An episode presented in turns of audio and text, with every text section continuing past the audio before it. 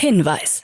Startup Insider übernimmt keinerlei Haftung für die Richtigkeit börsenrelevanter und unternehmensbezogener Daten.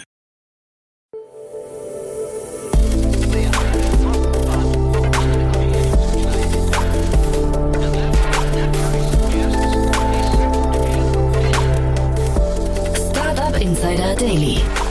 Morgen Update.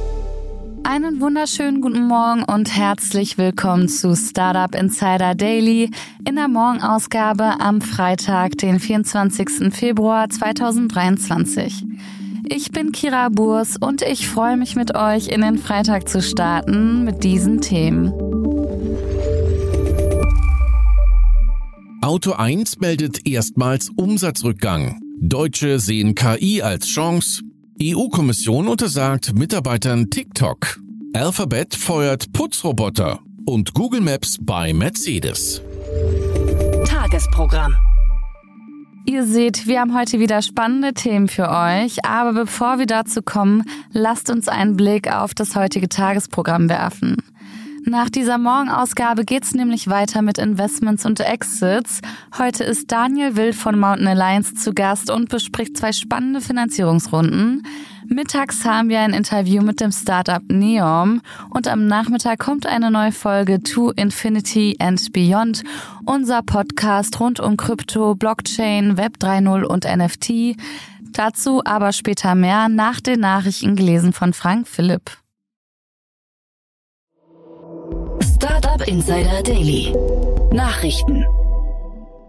Auto 1 meldet erstmals Umsatzrückgang.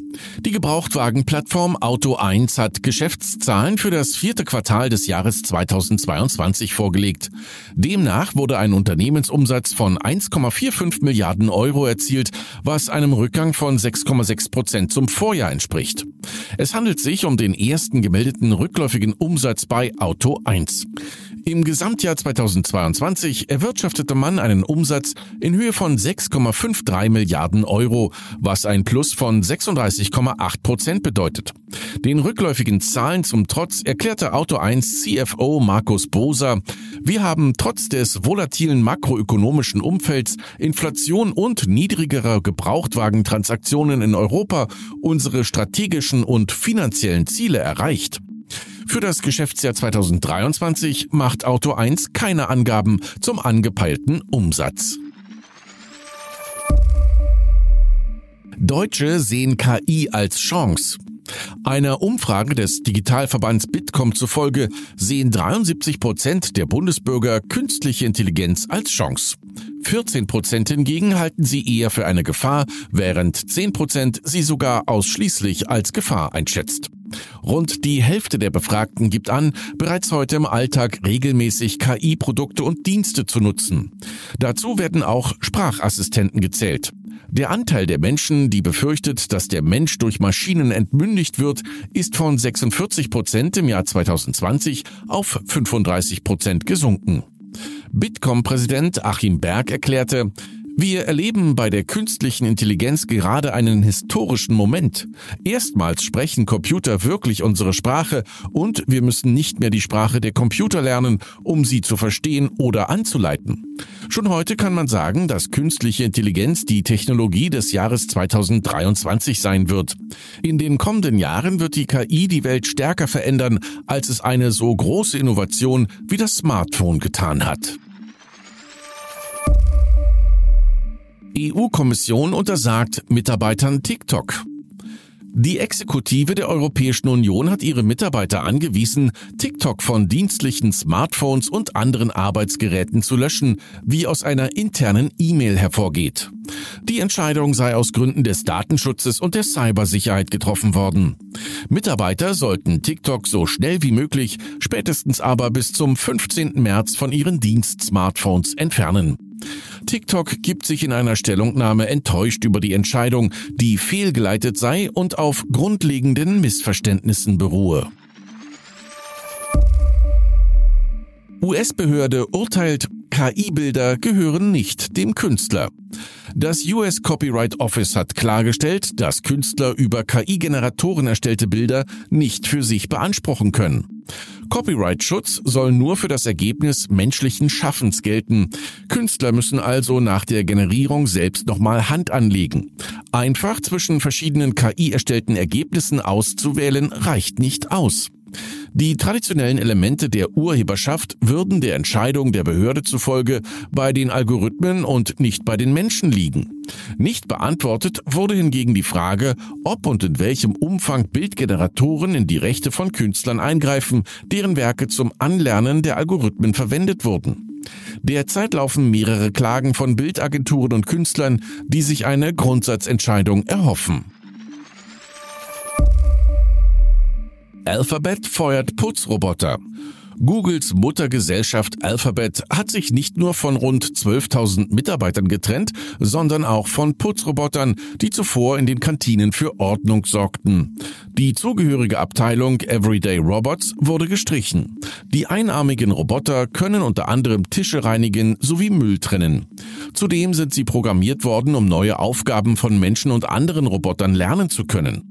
Das Team der Abteilung umfasste rund 200 Mitarbeitende, die über 100 einarmige Roboter entwickelte und trainierte. Teile des Teams sollen jetzt in andere Robotikabteilungen integriert werden. Google Maps bei Mercedes. Verschiedene Dienste rund um Google Maps sollen in das Navigationssystem von Mercedes-Autos integriert werden. Beide Konzerne gaben dazu eine umfangreiche Kooperation bekannt, die in Zukunft noch ausgebaut werden soll. Manche Elemente von Google Maps sollen erst beim kommenden Mercedes-Betriebssystem Verwendung finden, wie vorausschauende Verkehrsinformationen und automatische Umleitungen.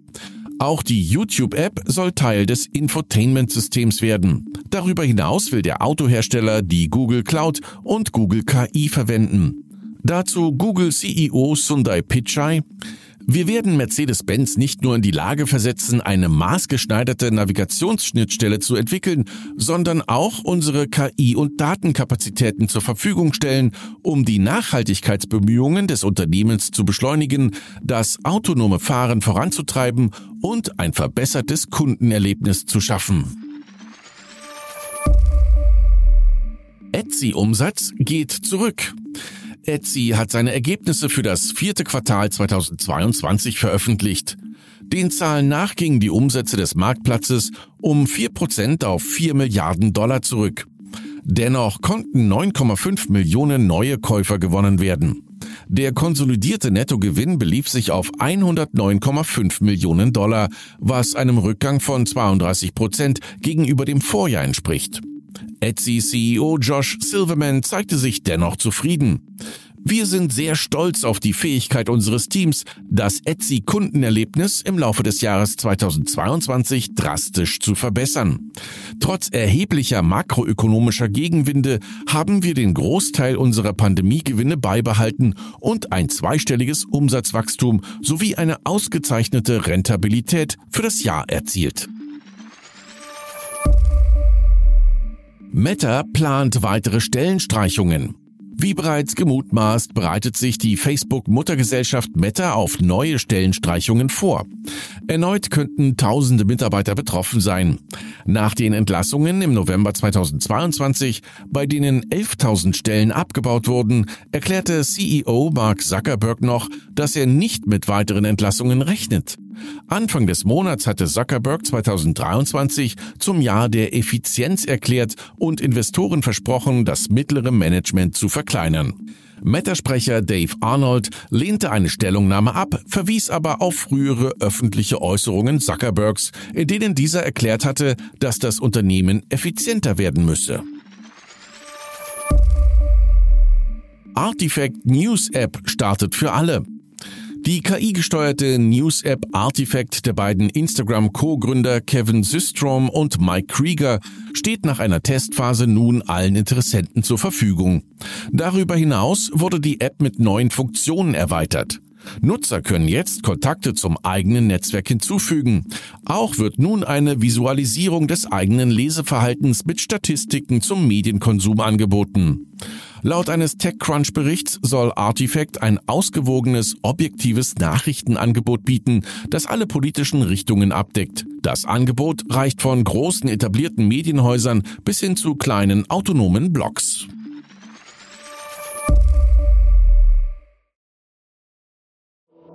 Startup Insider Daily. Kurznachrichten. Das in Berlin ansässige Team-Event-Startup Confetti hat 2 Millionen Euro als Seed-Finanzierung bekommen. Das 2021 von Wolfgang Mauer und Tobias Feser gegründete Unternehmen Confetti bietet eine digitale Plattform und einen Marktplatz, um lokale Kurse, Veranstaltungen und Workshops zu finden und zu buchen. Mit der neuen Finanzierung will das Team die Plattform erweitern und die Expansion vorantreiben.